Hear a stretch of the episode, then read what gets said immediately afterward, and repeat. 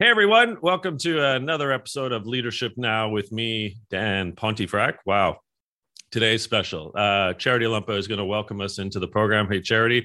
She's an accomplished executive and leader with decades of working experience in verticals like insurance, banking, tourism, telecommunications. She's the founder and managing director of an investment consultancy and a philanthropic foundation, and board chairperson of a leadership company focused on coaching leaders in Africa.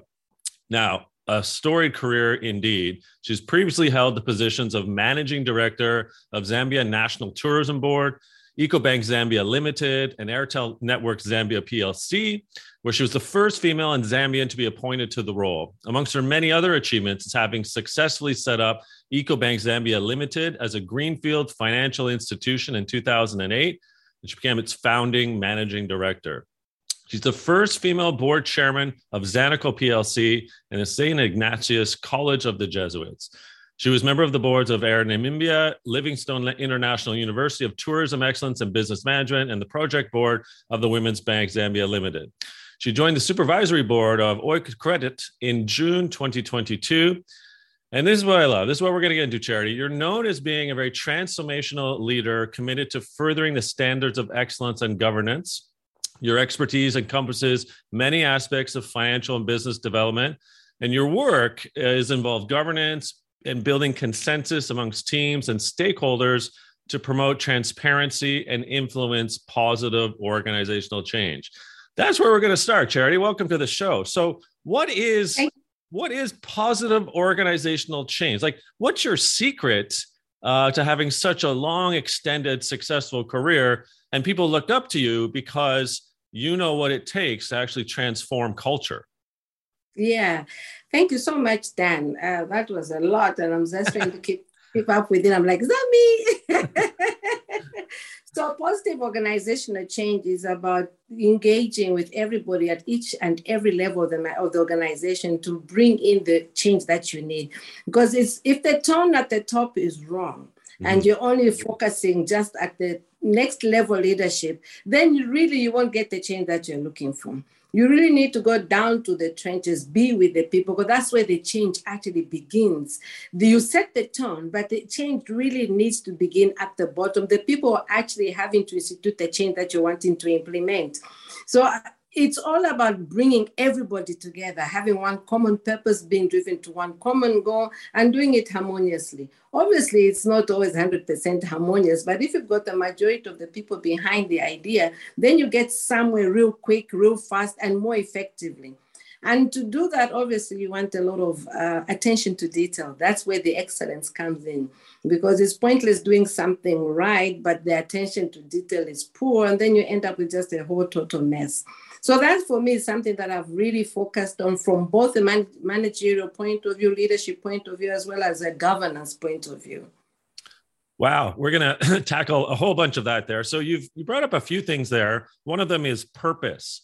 So here's a question for you, Charity. You know, organizations, in my opinion, often are operating without a sense of purpose. And secondly, the strategy seems to be a bit unclear to employees. So if we're starting, you know, with the individual employee, you know, if you will, at sort of the bottom of the ladder, but working in frontline positions, what do you do to help be clear with what the purpose of the organization is, and also the clarity of strategy, so everyone is aware of why we're doing what we're doing? Yeah. Well, I think that the important thing is that not everybody will understand it. Not everybody will have that clarity.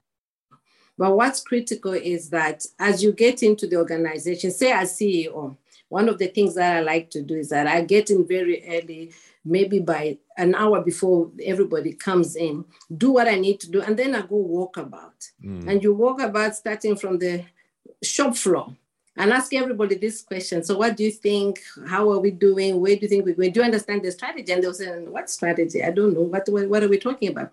Right. So you engage at that level, and then you go to the next level, and so on and so on. Of course, EXCO, as far as I'm concerned, as they're supposed to be delivering that message downwards, but it's not always delivered in the way it's supposed to be intended. And at the same time, it does get lost into translation.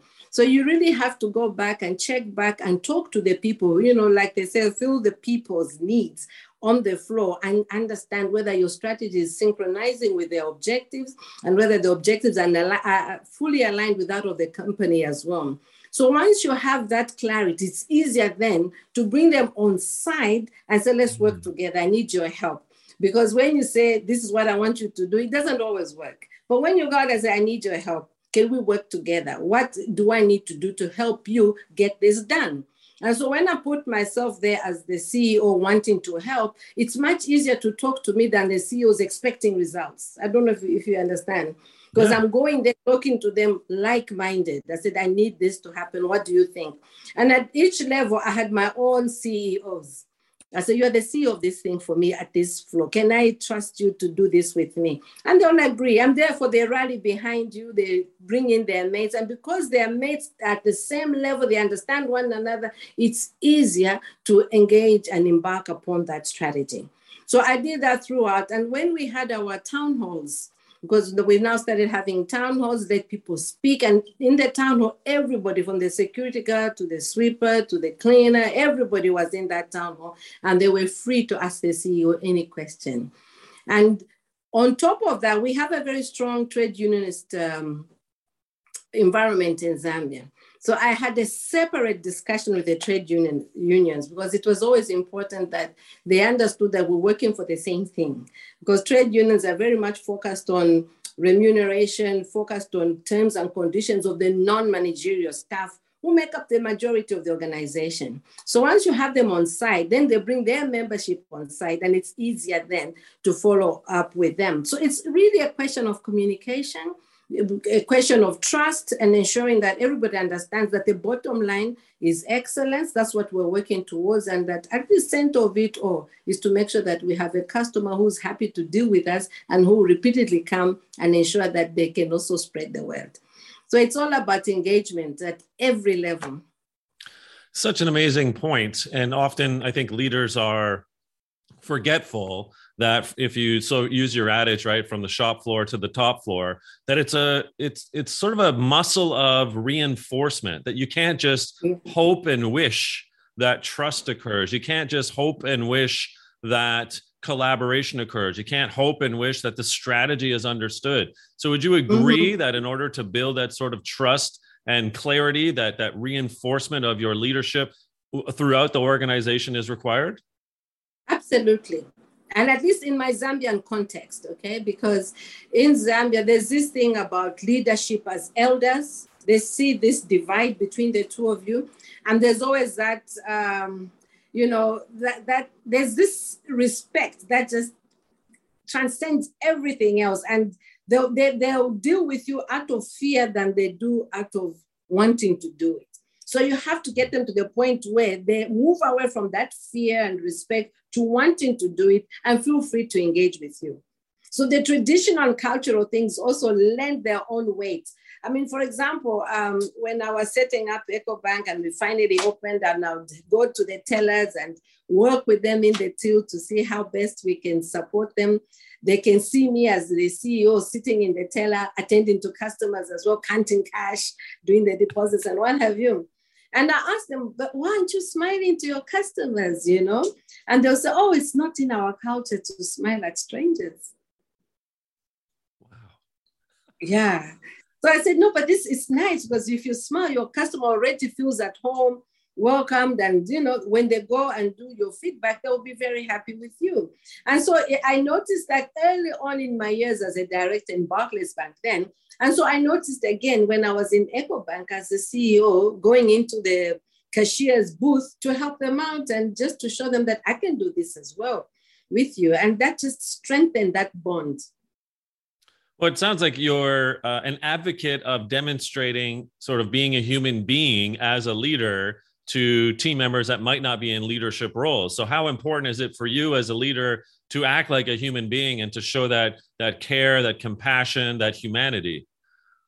I think it's very important, because whether you succeed or fail, they will always know that we were at it together. Mm. And also my past experience is that when I was at Citibank many, many years ago, when I first started off my banking career, I had a very difficult boss. It's a very difficult CEO who just made me feel unwelcome, and such that I never felt the need to give my best intentionally, but I was forced to because I didn't want him to sack me.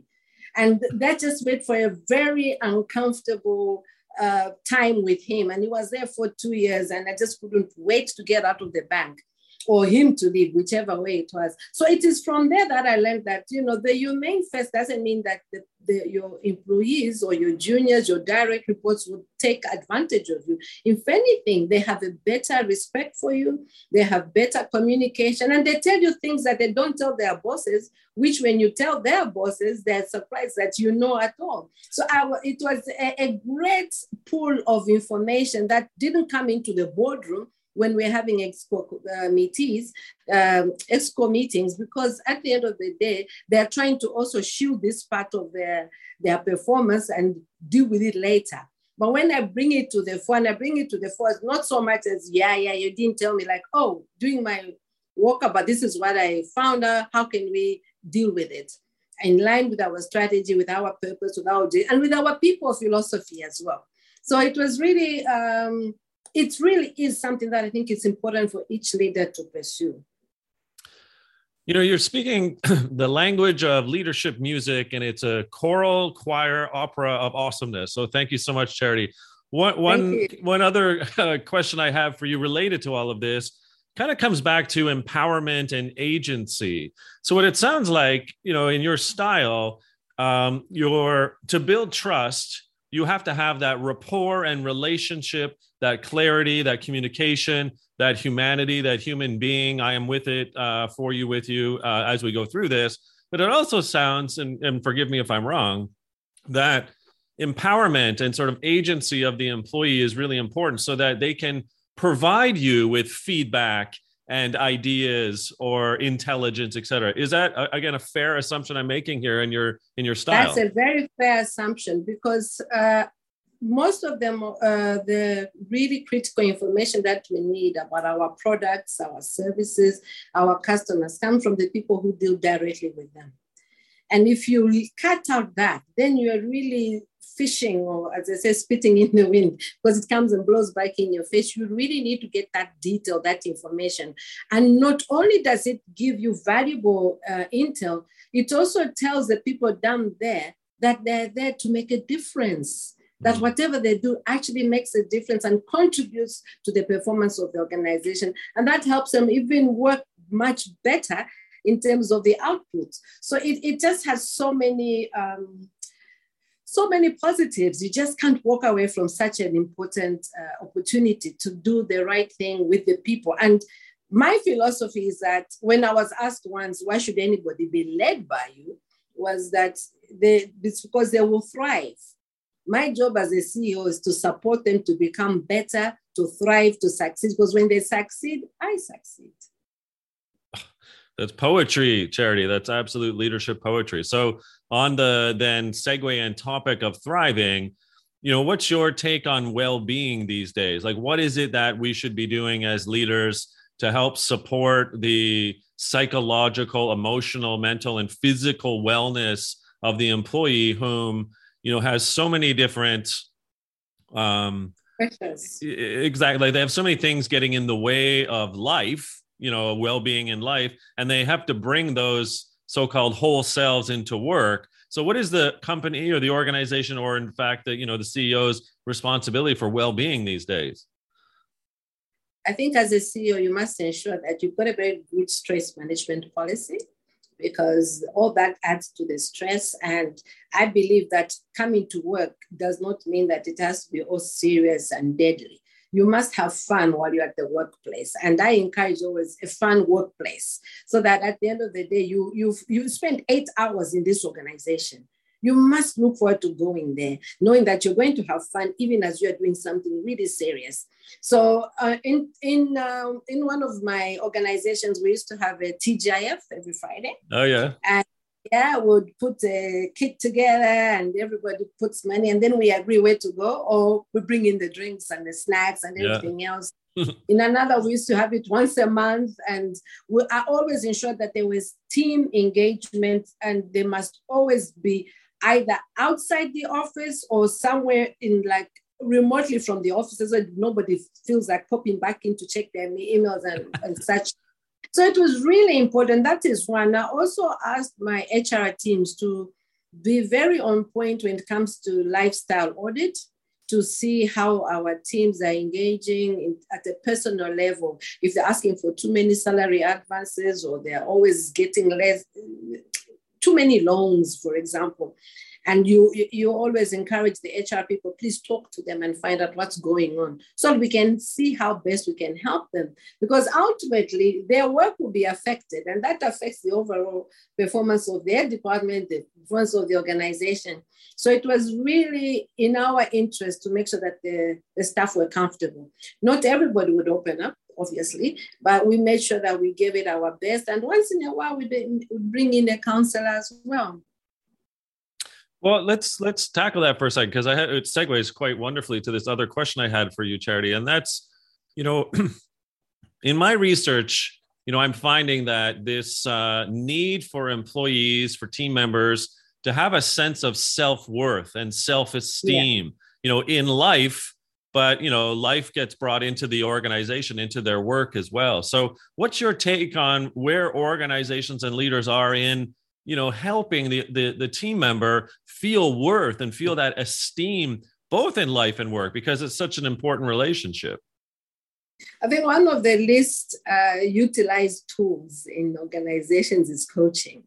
We focus a lot on mentoring, but not so much on coaching. And if we could have more organizations take up coaching, you will have a situation where the employee is more comfortable with a neutral person to offload and get advice from that person without feeling they're being judged. Because that's the one thing that a lot of employees don't like. They don't want to be judged. It might affect this, might affect that. So we introduced mentorship. And in the mentorship program, this is exactly what we're trying to achieve. Get people to talk, see how we can help you, no judgment. And at the end of the day, we had our staff trained, especially in one of the banks I worked with, and the telecom as well, in fact, all of the industries, we had them trained in how to receive and give feedback. So that we are non-judgmental. And really, it's about the work and not the person. And when you make that focus, then the person themselves, if they had any personal issues, they would raise them and see how best you can help them with. So for me, especially when I was dealing with my direct reports, who were really the directors that were responsible for the other departments, I made that very, very clear, that this is about helping you be better at work, because we don't want you to bring all the pressures in, because people drown in their pressures of work, as well as things that they bring in externally. And sometimes we say, just leave it at the door, because that's all you can say. Leave it at the door, and if there's any help I can give you, please, let's have a chat. But you see, you want to empathize. You don't want to own the problem as well, because then it just leads into other things. So as much as we empathize, we also gave the solutions to where they can go to get help. Amazing. Well, in that vein, I think there's a relationship potentially, and again, I don't want to put words in your mouth, however, but to the employees' confidence and in their skills and their abilities. So back to putting your senior leader hat on and your CEO hat on and your board chair hat on. What responsibility lies with the organization, thus, to then develop the skills and abilities of the employee, such that it's not just the tasks that are required for the job, but that you're developing the whole self of the employee. What do you think of that? Yeah. So we used to do what we call the people balance sheet. Oh. And in the people balance sheet, it was to ascertain who's who, what they have, and do it like a skills audit. and then see who's the person that can succeed them, who can succeed that person, and so on and so forth. Then you look at your skills audit of each individual. And then obviously you come up with a plan. We introduce the KPIs in the performance management system, quarterly reviews and everything of the sort. And then that is fed into the quarterly review or the semi-annual review, so that at the end of the day, you have a balance sheet of people, you know their skills, you know what they want to develop in, and you give them that time frame. Fortunately, in Zambia, we do have what we call study leave, and we give them that opportunity to take on a course that is relevant to their work, relevant to their advancement, or to what they aspire to. They can take off a couple of weeks to go and do an exam for their particular subject, and then they come back. And so we put in that recognition element as well. If they come back and have successfully done what they were supposed to have done when they took their leave, we elevate them with more responsibility or salary and a new role. And it just put in the vibe that when I put in the effort, it shows, and I'll get moving. So there's always this, I believe people should always recalibrate that they should always develop themselves, and they should always be retooled to enhance their proficiency at any work that they're doing. So I think the organization has that responsibility, because you need to get the best out of people. And the only way you can do is by training them and ensuring that they engage at the level that they understand they're required to execute for that particular role or a future role, especially if they're identified successors. That's amazing. I really love that idea of the people balance sheet. I mean, yes. Way too often organizations are suggesting, they say people are our most important assets, yet they really treat their employees like a number in a spreadsheet. But what you're suggesting is actually the balance sheet, the people balance sheet indeed, is this investment protocol of their skills, their proficiency, and their character, I'm assuming. Absolutely, yeah. And we need to develop them. So we identify that if this is a successor for this particular, if this person is a successor for this particular role, what are their strengths? What are they lacking? How do we build them up? Amazing. And, okay. I made sure it transcended throughout the organization to ensure that people really understood that there was an opportunity, and if they put in the time, they put in the effort to do what was required of them in terms of their own personal development. I think I wanted to work for you back in the day. Charity, you talked a couple minutes ago about, and we won't name him, but that boss for about 2 years that really, you didn't really click with. But what were the lessons of what not to do that you learned ultimately from that particular leader? I learned that you may not necessarily like a person, but it doesn't mean that they are bad at what they do. Yeah. And when people come to work, they don't come at a personal level. They come at a responsibility level to get a job done to the best of their ability and get paid for it. And it's those abilities potentially that maybe that particular individual was lacking from investment from their leaders and the organization itself. So again, there could be a quid pro quo going on there. Yeah, possibly. No, it was really a rough 2 years. And the only reason I stayed in the job was because A, I was a single mom at that time, and B, I needed the job. It was very well paying, and I just stuck it out. But imagine if I didn't have those options, I would have left. Yeah. Well, that shows both your vulnerability, thank you for that, as well as your perseverance and resilience and grit. I'm sure everyone that's in your orbit knows that's exactly what you stand for. Now, one of the things you're also known for and renowned for is that creating and crafting and cultivating that sense of belongingness on the team and the organization. So tell me a bit about belongingness. Okay, I find that when a team member feels they're a vital part of the organization or their own team, they bring to the team more than just their knowledge, their skills, they bring their heart. Because without the heart, it's very difficult to belong. And so it was always important that they were able to speak openly without criticism, without judgment. And as an example, when I was at one of my organizations, somebody came and told me, oh, I have this member of staff that this, that, that, very difficult, blah, blah, blah, blah. So I said, so what are you doing about it? oh no, I just think I'm waiting for the quarterly review and I'm going to make this recommendation, and then I said to them, okay, so what does that say about you? And that put them back and said, what do you mean? What does that say about me? I said, yeah, because you're the people who are supposed to be managing people. How are you managing this person other than waiting to exit them? You need to sit down and find out what's happening to the person, what's in their life, what it is that you can help them with, and understand why this is a challenge. And that way they will feel like they belong to your team. And after that, you know, they will then give you the work and the output that you're looking for. Show some interest. And so this person went back and said, oh, can you imagine the CEO said, what does that make me if I don't deal with this matter? I said, yeah, you've got to deal with it. You can't pass it along. You're the leader in the job, deal with it. It's when you've dealt with it and you still don't have a positive result that then you can escalate. But don't just come and try and push somebody out of the organization just because you don't like them or you can't get along with them or whatever opinion they had. So I think it's important. Well, you have provided us with truth after truth after truth of what it really defines as the perfect leader, Charity. You're a gem. My penultimate question before we find out where we can learn more about you is this.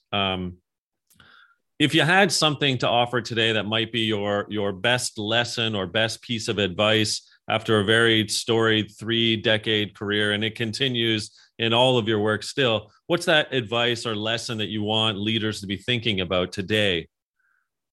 I'll answer it like this. A couple of months or so ago, I was taken to lunch by one of my former directors that I worked with. She reported into my office and she asked me a question. She says, "Why do you think you've contributed to this world? What have you done to contribute to this world?" And I'm like, I like to help. I like to, you know, see where I can push somebody into, you know, something positive, that thing. And then she says, "No, you have in you a very spiritual, if not innate ability to always wanting to see the best in others." So I believe that there's always something good in somebody before you even try to write them off. Find that good and see how best you can show it to them so that they can become better at what they do. Well, I think your name says it all. You are a charity for goodness. You're a charity for leadership awesomeness, Charity.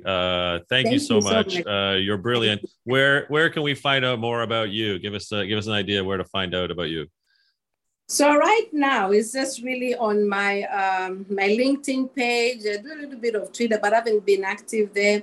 I have a foundation, the Charity Chanda Lumpa Foundation. We've got a Facebook page where we just put things that we do in terms of community support, community development. I'm also trying to write a book.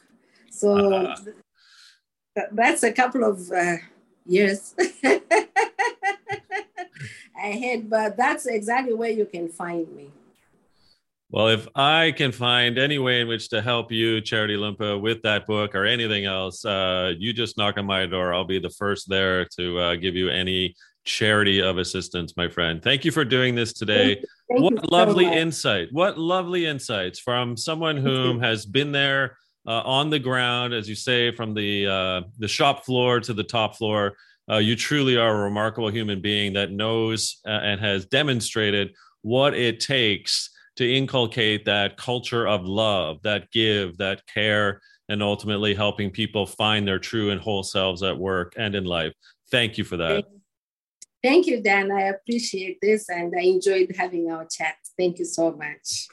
All right, everyone. That's another episode of Leadership Now today with Charity Lumpa. Charity, again, thank you. And we'll see you next time. Absolutely. Thank you so much. And all the best to you, Dan. Thank you.